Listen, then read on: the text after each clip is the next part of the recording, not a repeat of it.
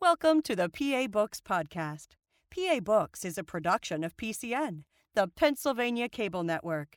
This program features interviews with authors of books on Pennsylvania people, history, sports, business, nature, and politics. We hope you enjoy this podcast.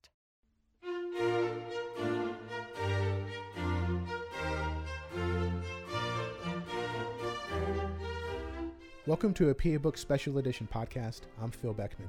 P A Books is a weekly program featuring interviews with authors of books on Pennsylvania history, sports, politics, culture, and more.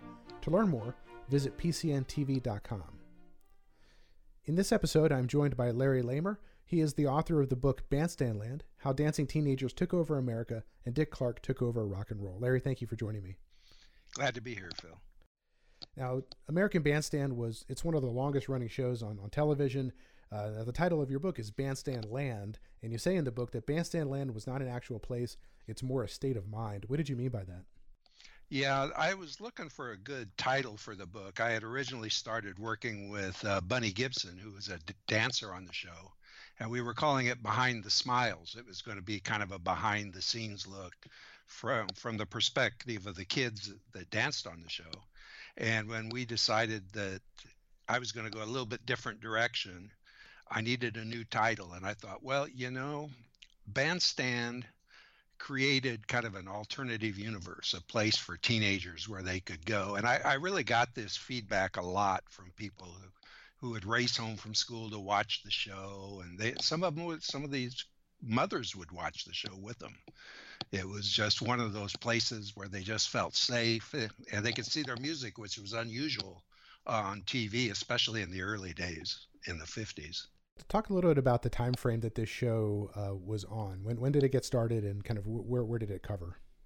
Yeah, it started in nineteen fifty-two with Bob Horn was the host, and it was a local show on W F I L Channel six in Philadelphia. And he was with the show for the first four years, and then Dick Clark took it over.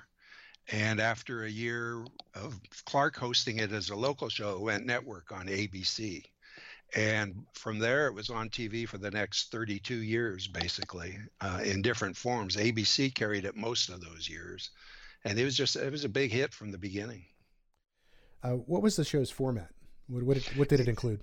Well, that's that's what made it really unusual, especially for the network side of it, was that it was just a bunch of kids dancing to the music that was popular at the time. And it started that way with Bob Horn, but uh, it was in the pre-rock and roll era when Bob Horn had it and when it was a local show. And by the time Dick Clark took it over, that was when rock and roll was just taken off. Elvis was becoming a household name. And so they decided that uh, yeah, nationally with... with the wildfire of rock and roll, this would be a good way to capitalize on that. And it turned out to be a good decision. Uh, well, let's talk about its origins. Uh, you mentioned Bob Horn was the, the first host of the show. Uh, now he had had a show called Bob Horn's Bandstand. Did, was the T V show born out of that radio show? Uh, not really. The um, Bob Horn was a D J in Philadelphia for quite a few years with a bunch of different stations. And he did... He, his personal interest was jazz, but his program was largely middle-of-the-road music, pop music, and he, Joni James and Doris Day and that kind of stuff. But uh, W F I L wanted to have something different for the, for the T V station, and they were they copied it after a radio show there on, on in W P E N, and they tried to get the W P E N host to host it, and they couldn't do it. They couldn't get out of their contract. So they looked to somebody else, and Bob Horn was on staff. They said, okay, why don't you try it? Now, talk a little bit about more about Bob Horn. He would end up becoming a pretty significant figure here in these early years. Uh, where, what was his background? Well, he had started in Reading, Pennsylvania, and, and he was pretty much a Pennsylvania guy. And, and he had, like I say, he'd worked at several different radio stations, and he, his shows were very popular. So he was a good choice for them um, to to take this over, except that, you know, he was much older than the kids that were dancing on the show. At, at that time, it probably didn't matter as much with the music. It was the same music that that the kids that were on the show, their parents had grown up with. And it was just, like I say, middle of the road music. It wasn't rock and roll at that point. Uh, well, let's just talk about kind of how the show was structured itself. It, uh, it had a variety of different segments, a roll call, guest spots, interviews. Uh, kind of take us through what a show would have looked like. They took they took a lot of that from the W P E N show. They they just decided that uh, the format worked really well for them, so they would just borrow some of the things, the roll call, the rate of record, and all of that sort of thing. Uh, it was the early days of television, nineteen fifty-two, so they had a lot of leeway on how they were going to produce this show. So they they got their set designer together, and he created, they took a backdrop that actually had been on the Paul Whiteman show, which uh, was an earlier show on W F I L, and it had a, it was like set in a record store, and they put that up on the wall, and they put a stage up there where Bob Horn could be there, uh, and he had a co-host in the early days called Lee Stewart. And Stewart was supposed to be the the funny guy. And it turned out he wasn't quite as funny as they'd hoped, and they eventually got rid of him. But the, the format stuck, where Bob Horn would stand on the stage in front of this backdrop of a record store, and he would play songs, and they would have a top ten list, and he would talk to the kids, and he would talk to the the singers that came on the show. They would, they would do a roll call where they came by and told what high school they went to. So it, you know, a lot of kids in the Philadelphia area would watch it just to see kids from their school or from other schools that they knew about. Now, could could any teenager get on the show? How how did that work?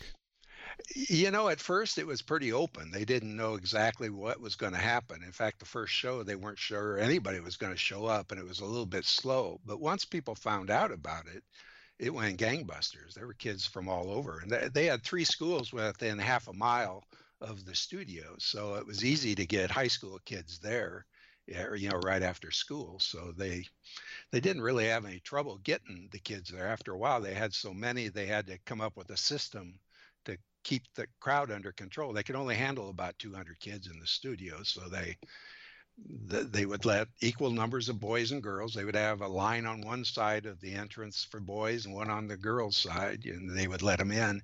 And they, they, they wanted to make sure they always had kids there, so they created a committee of of young high school kids who would, they would give them a membership card. They would guarantee them, you can come into the show, but you have to show up. We need to have somebody here. We can't have a T V show with an empty studio.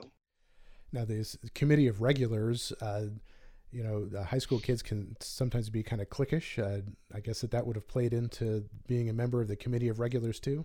It was it was a big deal for for the kids. I mean, um, in the early years especially, the kids that showed up, they just wanted to get on T V and dance. And of course, T V was new, and the whole concept of a program like that was new.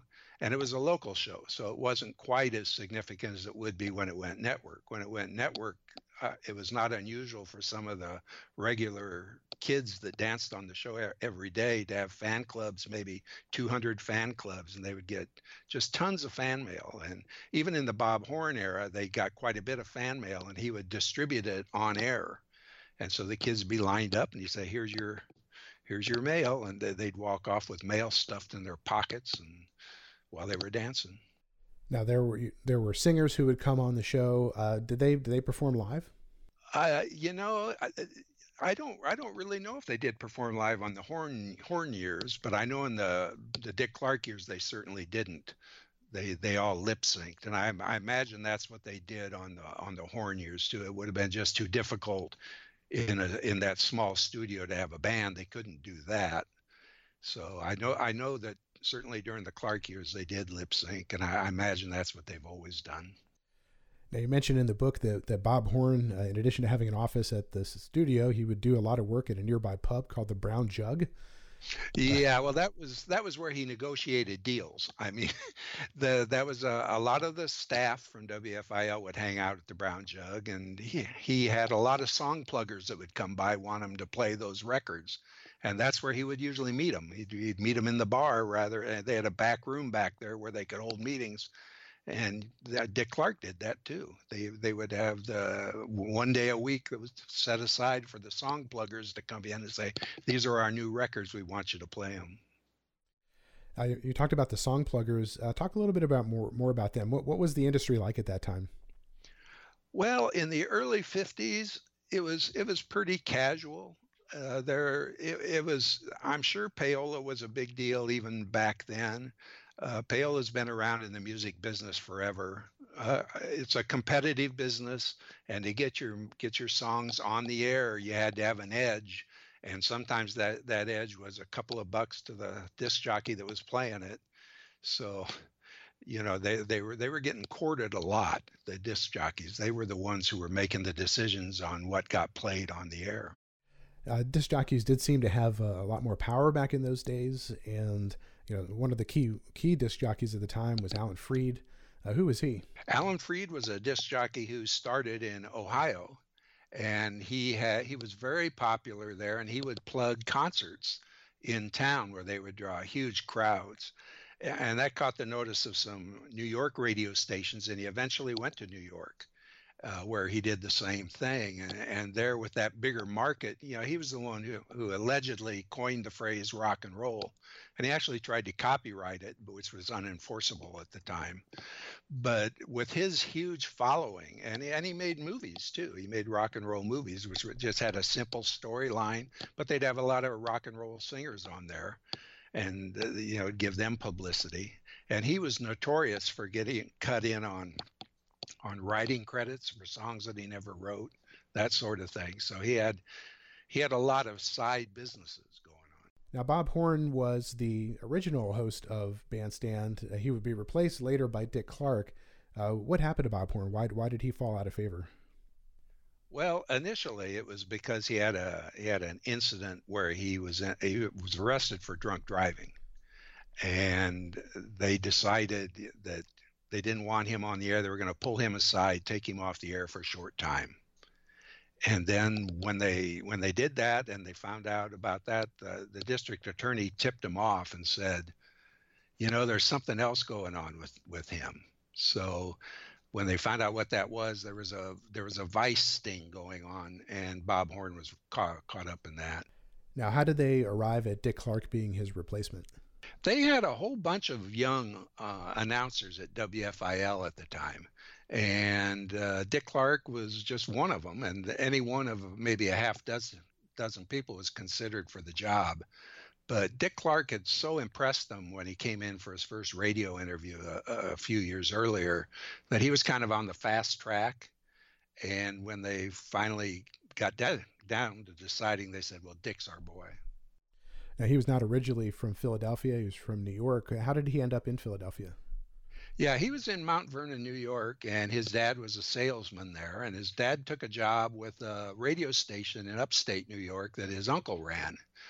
And by the time his dad was the manager of the radio station, Dick Clark was in college, and he decided that he was going to take a part-time job there. And he did.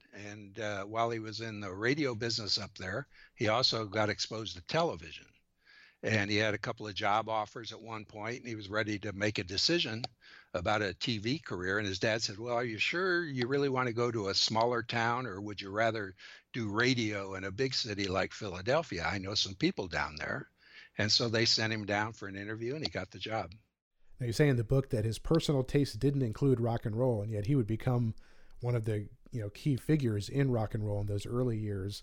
So how did, how did he latch on to that music style?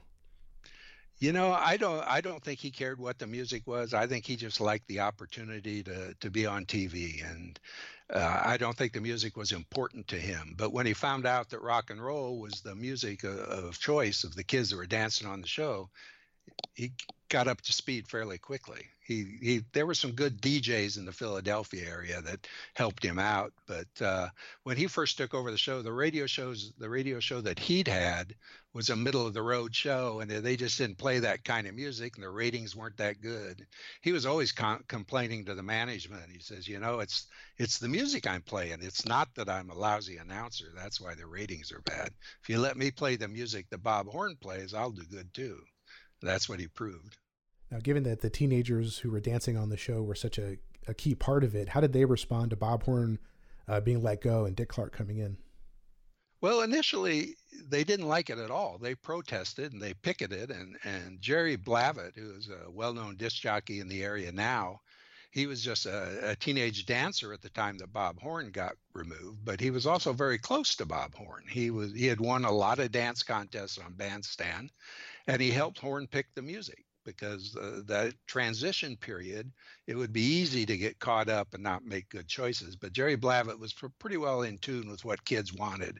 And so he worked with Horn on the music. And when Horn got fired, he thought, oh man, this is not good. You know, this is not good for me.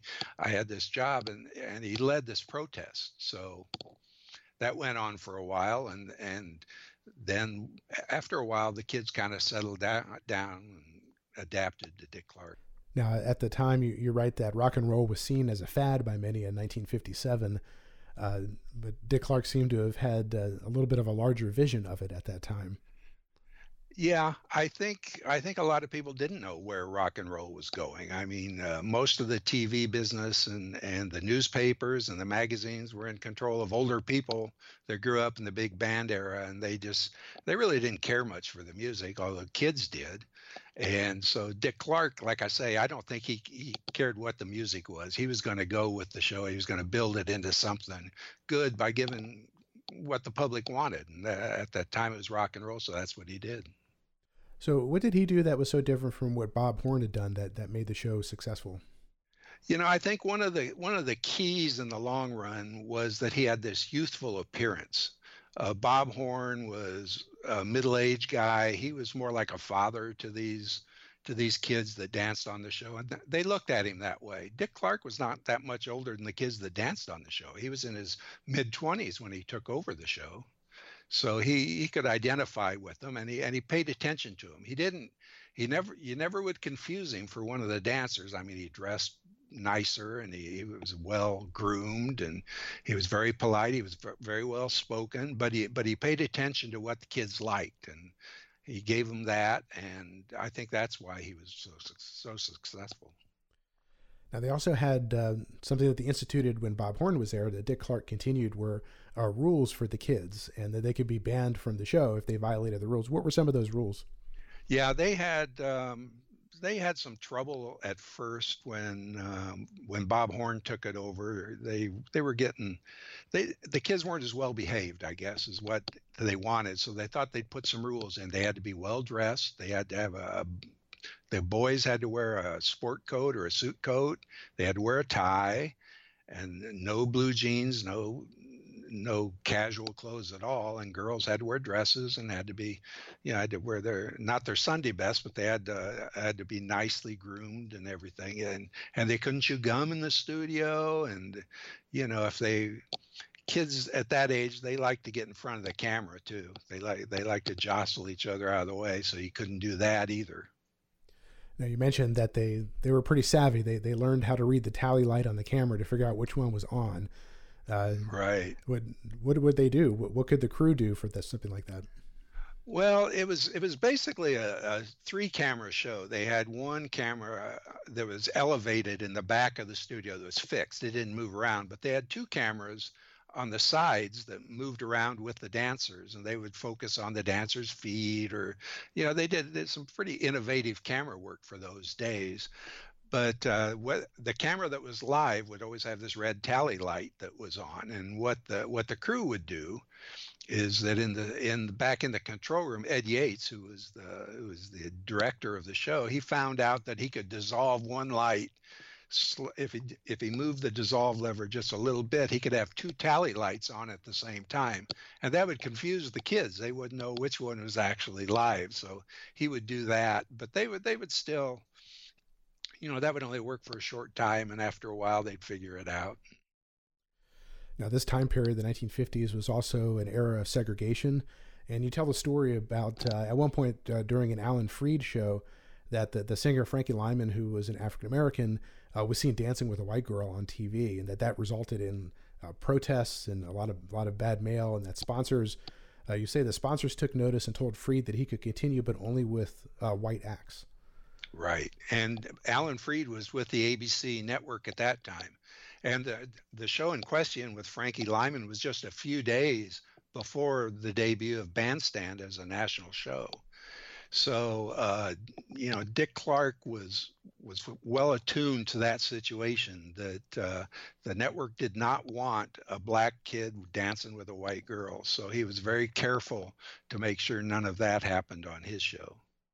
Now, Dick Clark, uh, he was a pretty enterprising figure. One of the things in reading this book that I thought was uh, interesting was just the, the variety and number of businesses that he became involved in.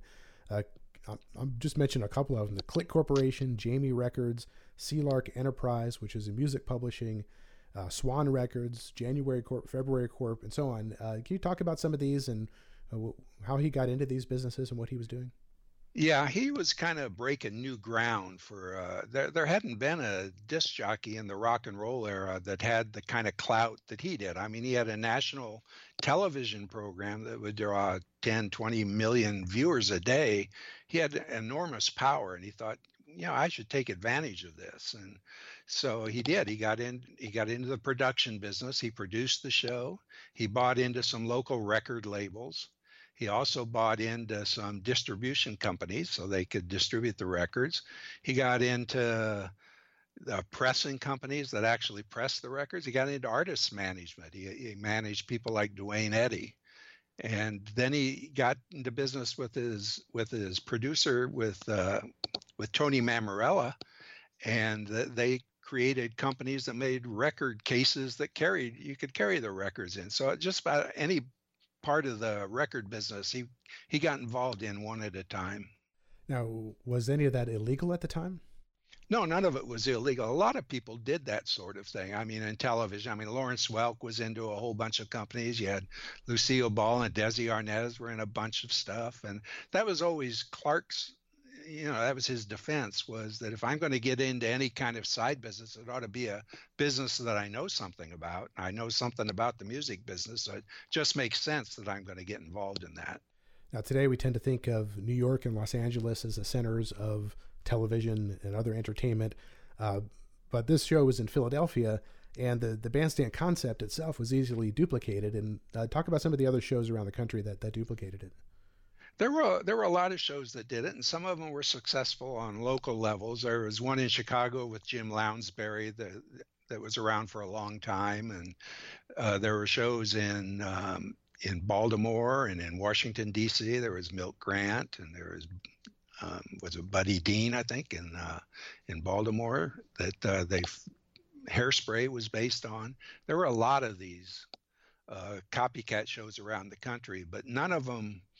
None of them went national. It was just, uh, it was, a lot of it was good timing. And, and because of W F I L being affiliated with A B C, um, they were one of the first stations with the network. It was the third network. It was, it was at the bottom of the ratings in the early fifties, and they were just hungry for programming. So when it came time to, to fill up their schedule, they looked to Philadelphia quite a bit. Now, Dick Clark was, uh, in addition to being on television five days a week with Bandstand, he had other T V shows. Uh, what, what were some of those shows? Oh, gosh, he was in so many different shows that were on for just a, a short period of time. He was on a, a show before Bandstand, even at W F I L, called The Lewis and Clark Show, with a woman called Nancy Lewis, and that didn't last very long.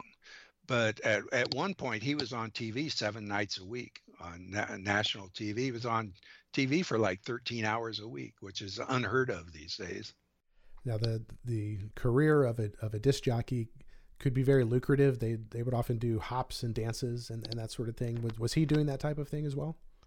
He he liked to do that. He liked going out to the to the record hops in the Philadelphia area, and I think he did that for quite a few years in the early years uh, until his time became more valuable. But he would go, and they, they charged fifty cents to get into these hops. He'd bring he'd bring artists that, that he was familiar with, and they were quite popular. Now, he also uh, was in several movies. Uh, what kinds of movies were, was he in?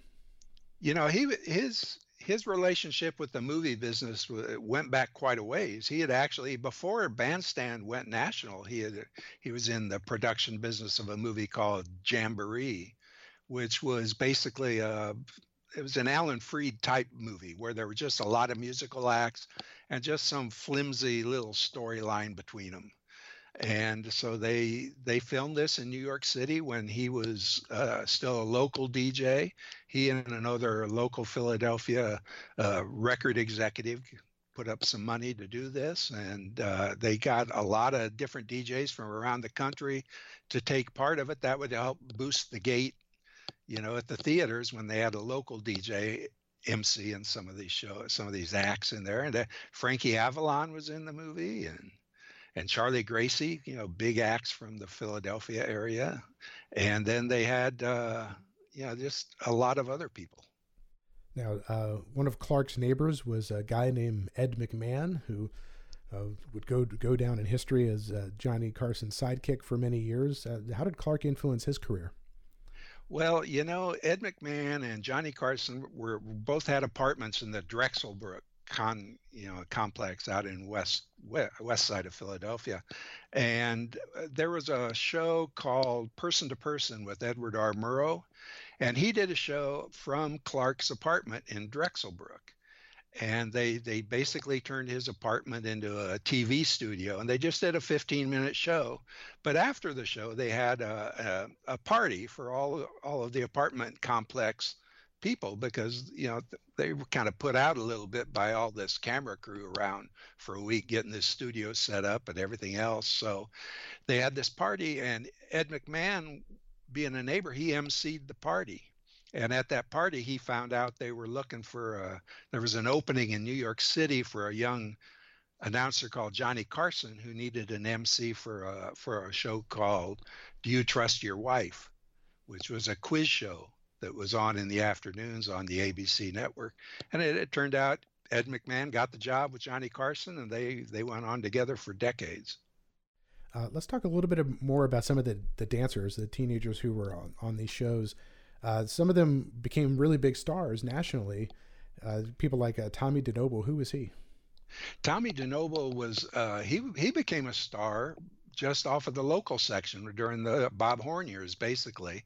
He was just a real snappy dresser, and people noticed him, and he would get invited to do dances ar- around Philadelphia area. You know, they, they would say, come on, Tommy, and do it. And they'd start, they take out newspaper ads to promote Tommy DeNoble there. And after he left Bandstand, he actually had a short recording career. And then he, he worked at, a, at T V stations in the Philadelphia area right up for the rest of his life. Uh, another one of the dancers was Rosemary Beltrante. Yeah, she was one of, there were, I think she had two or three sisters that danced on the show too. That was, that was not uncommon for these Uh, kids, especially from South Philadelphia. For some reason, they, they drew a lot of kids from South Philadelphia. It was a little bit of a haul to get there, but these kids used to be really into the music there. I mean, that's where, uh, you know, Fabian, Frankie Avalon, Chubby Checker, they all went to the same high school. Now, you mentioned that uh, some of the kids, they, they would become pretty famous in cities around the country, but not necessarily in their neighborhoods or in their schools. How, how are they treated at home? You know, that was one of the things that really surprised me, was that uh, I thought these kids were revered everywhere because they had all these fan clubs, and kids would send them gifts on their birthday. They would get cufflinks or tiaras. They would get all kinds of stuff through the mail. But around town, there was evidently a lot of animosity.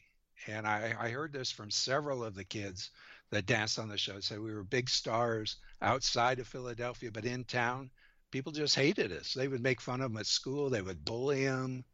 There were just lots of bad things. I was surprised. Bunny Bunny Gibson told me about that initially, and she had a lot of trouble in school with, with her nun, the nun teachers and all that sort of thing. So evidently there was an awful lot of that that went on.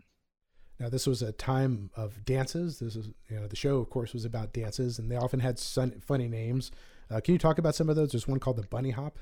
The Bunny Hop was a big song for Ray Anthony in the early fifties, and uh, Bob Horn played it, and the kid, kids started dancing around the studio in it. It was a silly little dance where they'd hop around and hold on to the hips of the person in front of them, and uh, the kids that danced it became stars. They became invited to, to demonstrate the Bunny Hop.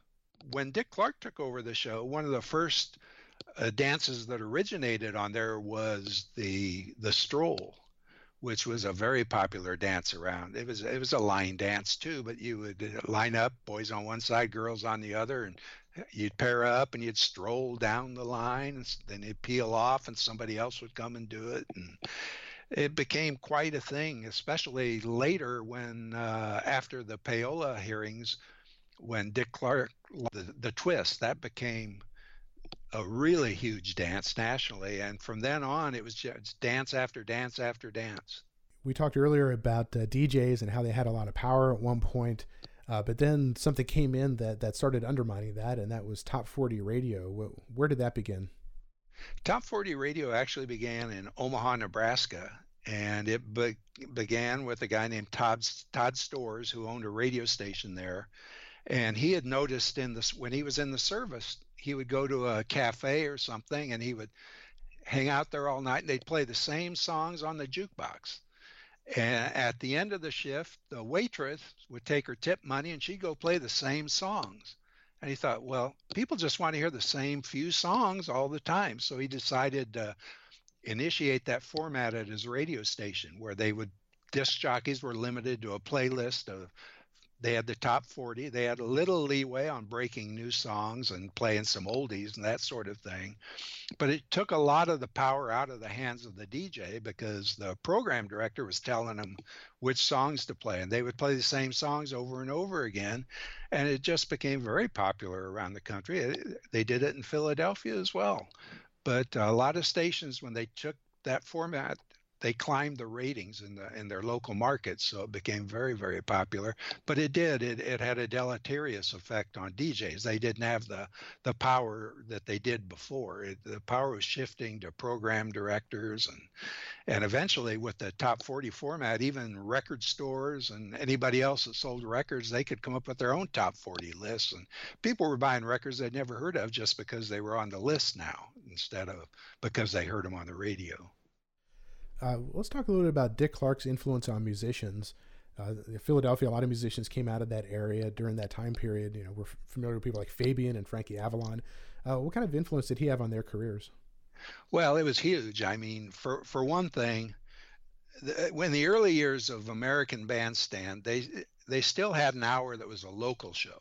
They did the hour and a half that was national, but they would have another hour to fill of local shows. So they would need... They would need local artists to fill that show. So he started out with the local people in that hour. And if a song was became popular there, since he was now in the music business, he would get them a record deal with a bigger company maybe, and, and they'd get some national distribution. And if a song could sell nationally, he could play it on the national portion. So a lot of these songs, did th- they did that with a lot of these local people. The first one was Danny and the Juniors with At the Hop. And, you know, that became a big hit nationally. So after that, you know, he could do that. And then because he had so many artists locally, it was it just made sense for him to get people locally to come on the show rather than try to get somebody off of a touring show or something like that. Plus, they, they didn't pay well for this show. I mean, he only paid scale, which at that time was usually one hundred fifty-five dollars. And he, even at that, they didn't get it usually. They had to sign the checks back, and if they got any money at all, it would come from the record company. Now, another uh, musician from the local area was uh, Bill Haley, who became very famous, uh, rock and roll royalty at one point. Uh, where was he from, and what was his connection to Bandstand? Yeah, he was he was from the area, and he probably was on the show a lot more in the Horn era. Um, but, uh, yeah, he started out as a country singer from Chester, Pennsylvania, and, and he was, he, he was very connected to the music business too. And, and a lot of, a lot of that business part of it overlapped with Dick Clark with some of the distribution deals and that sort of thing. Another musician was Chubby Checker. And, uh, how did he get his name? Well, he got, he got the name from Dick Clark's wife, basically. And what it, what had happened was that Dick Clark wanted to do uh, a Christmas card, an audio Christmas card, which would be a forty-five, and he wanted to have somebody imitate popular singers of the day doing a Christmas song. And so he wanted to know if anybody, he had all these people with the different record companies around, and the Cameo people said, well, we've got this kid down in South Philadelphia who's been bugging us like crazy to come in and record stuff, and we just we don't know what he what he can do, but he's a pretty good pretty good at imitating people. He does this in the cafeteria at school, so maybe you might might want to give him a try. And so he came in. His name was Ernest Evans, and he came in. He was he was known as Chubby. That's what people called him, Chubby Evans, when he was in, in school. And he came in to to record the record, and, and Dick Clark's wife was there and said, "Oh, what's your name?" And he goes, "It's Chubby." And she goes, "Oh, Chubby, like Fats Domino? You're like Chubby Checker?" And he goes, "Yeah, I guess I am." And so the the name stuck. Now, another musician from that time period was Duane Eddy. Who was he? Duane Eddy was a was a guitar player, basically from uh, from the Arizona, from the Phoenix area, and he was he was another one of those guys who was just kind of knocking around, and he he ended up being on the Jamie record label at the same time that Dick Clark uh, bought into the Jamie record label. And it, since he was doing instrumental records, that worked out really well for, for American Bandstand, because they had a lot of time to fill when they went to a commercial or when they came back from a commercial where they would play just a few snippets of a song, and an instrumental was just perfect for that. So uh, Duane Eddy showed up, and Dick Clark liked him, and, and they went on. Dick Clark ended up pressing his records. He, he owned the record label he was on, and he managed his career for a long time. At the, in your book, you say that Uh, one of the things you were trying to do with the book was a- answer the question why bland T V disc jockey seemed to come out of uh, what became these payola hearings unscathed. And so let's talk a little bit about payola. What, what was it? What does that word mean? Yeah, that was the that was the the impetus for the book. I originally wanted to do something on Alan Freed, because Alan Freed was really the father of rock and roll. But somebody else had already done that book, and I thought, well, the flip side of Alan Freed would be Dick Clark. Because what happened was when when Congress got in, involved in investigating the music business, it came out of the out of the quiz show hearings. You know, there was a quiz show scandal in the, the late fifties. There were a lot of people in the quiz show were getting answers from ahead of time, and it just wasn't all on the up and up. And when the when the House when the representatives found out that the, the people that, that were doing this were also involved in radio, they thought, well, this might be a good time to go after rock and roll. So they, they branched out looking into payola, and they found out that a lot of disc jockeys were accepting money to play records. And like I say, Alan Freed, he t- he cut in on writing credits and that sort of thing. And he w- he was a prime target since he was such a big name. So Uh, they got into this, and there, a lot of disc jockeys around the country lost their job. Uh, Dick Clark was like the prize. They they were the one. He was the one they really wanted to get down, because he was the one that was had the biggest influence with teenagers. By the time they got to Dick Clark, you know, the, when they were done with him, they they thought, you know, he's pretty good. Now, Alan Freed went on. He lost job after job. His career was basically over, and he died a few years later at the age of forty-two. And Dick Clark went on to have a marvelous career in T V, although one of the byproducts of the payola situation was that A B C forced him out of the music business. He had to get rid of all of the The, the music business connections that he had, but he was able to keep the T V connections. Now, was payola illegal at that time? No, payola wasn't illegal at all, and that that was one of the big things that Congress was said they were going to do, is they're going to they're going to take down the music, and they were going to create some laws so that people couldn't do it again. But they couldn't. They didn't come up with anything that. that made it illegal. They looked at it from the Federal Trade Commission, from the F C C. Every government organization was looking into it, and they really couldn't come up with anything. And then the, a lot of people compared it to what they call in Washington lobbying, where somebody would come buy somebody dinner or, or make a contribution to their political campaign. They didn't see it as any different than that. So at, at the end of all of this, rock and roll was still strong, and there there were wasn't any law against payola, really. Now, you mentioned that A B C uh, forced Dick Clark to kind of remove himself from uh, some of the music industry uh, in, uh, investments that he had. Uh, did they? How did they do that? Did they did they require it in his contract? Uh, no, they just wanted to remove. They gave they gave him an option. They they summoned him to to Leonard Goldenson, who was the head of A B C, summoned him to Washington, to New York for a meeting, and they told him, they said, you know, we've got this conflict. You can't be in both businesses, because at least the appearance of a conflict, if you're playing records on a national T V show on our network that you have all these financial interests in, people are going to be suspicious of that.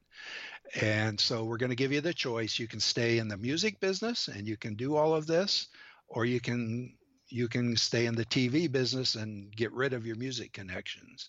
And it was it was interesting because they gave the same choice to his producer, you know, Tony Mammarella, and he made a different choice. He decided to go into the music business instead of the T V business.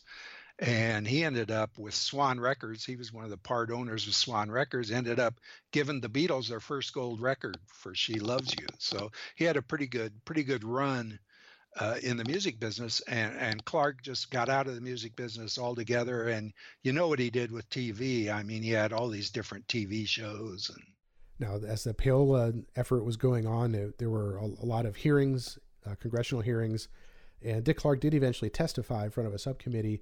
Uh, can you talk about what, what his testifying was, was like? Yeah, he did testify. And, uh, you know, he got in there and he read a He read a, a opening statement that took like an hour to read, and and he just kind of defended himself, and he, he outlined all these businesses that he owned, and then they started questioning him, and you know, he had an answer for just about everything. He had actually, before the hearing, he had hired a company to analyze all the music that he had played on American Bandstand since it had gone national. And he kept a record on index cards. He had fifteen thousand index cards that showed the songs he played, how many times he played them, you know, what the dates that he played them. And he gave this to a company that came up with an analysis that showed, oh, he's not so bad. He did. He only played a few songs that he really had an interest in. And the government took the same cards and gave them to a different firm to analyze. And they said, man, this guy's playing all these records that he has an interest in. They had totally contradictory views of it. And but by the time they got done, you know, they, they couldn't find out that he'd violated anything. He never took any money to play a record, which was, was the basic rule of payola at that time. So they basically let him off the hook.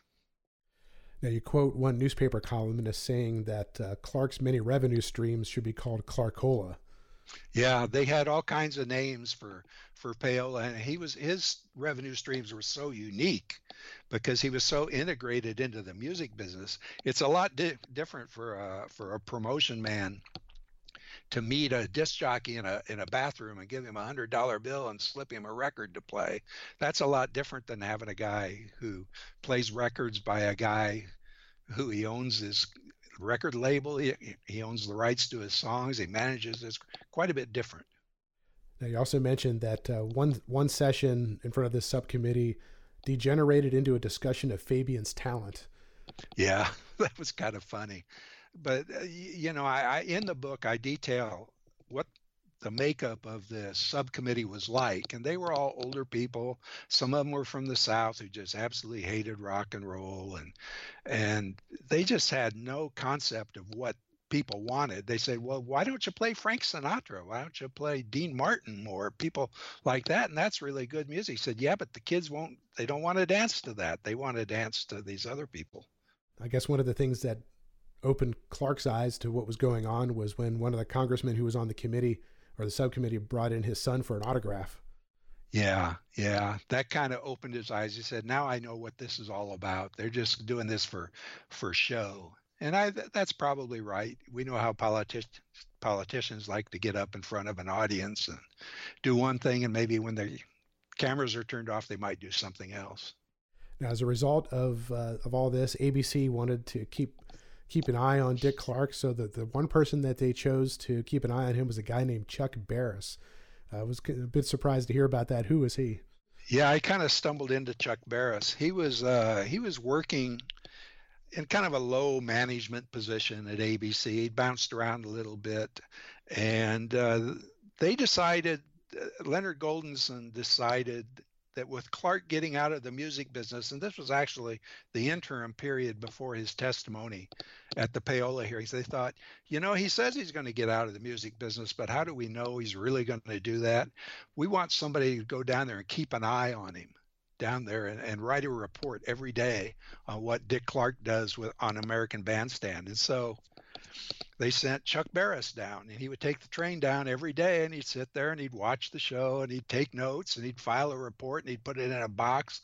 I don't think anybody ever looked at him. I'd love to see that box of reports that Chuck Barris did, but he would just play with the crew. He'd play, played chess with Charlie O'Donnell, who was the announcer of the show. And I think he, one of the stories I've got in there is he went up to Brenda Lee. Uh, Brenda Lee had appeared on the show, and he said, you know, you sound pretty good. I think you've got a future in this business. And she'd already had like six gold records at the time. And of course, Chuck Barris would go on to host the, the Gong Show in the nineteen seventies. Yeah. Yeah. He actually, at, at one point in his down years, he had, a, he, he had applied to be a C I A agent. And as far as I know, that never happened. So as you were doing the research into this book, were, were there any things that really surprised you or shocked you? I think uh, the biggest surprise that I had was uh, learning that Dick Clark's claims that he had integrated the show from the time it went national were not actually true. And I, I'm not exactly sure how that story got started, but once he got to telling the story, it, it really took root, and he, he just told it for most of his life. And I found out uh, largely through Tony Mammarella had started to write a, a book called Bandstand Off My Back, which was very interesting. And the family was very, very gracious in letting me excerpt parts of that. But Tony Mammarella, he was intimately involved in in the the rules they had with the show that were designed to keep Black people off the show. Uh, it wasn't because they were racist and that they, Dick Clark had any animosity towards Blacks. It was just that uh, w- what happened to Frankie Lyman and, and Alan Freed, he didn't want to happen to him. So they just, just were very careful about that, although they, ne- they never really acknowledged it. Now, American Bandstand would last for many years, as we talked about earlier. What were the long-term impacts of uh, the Paola hearings on Clark?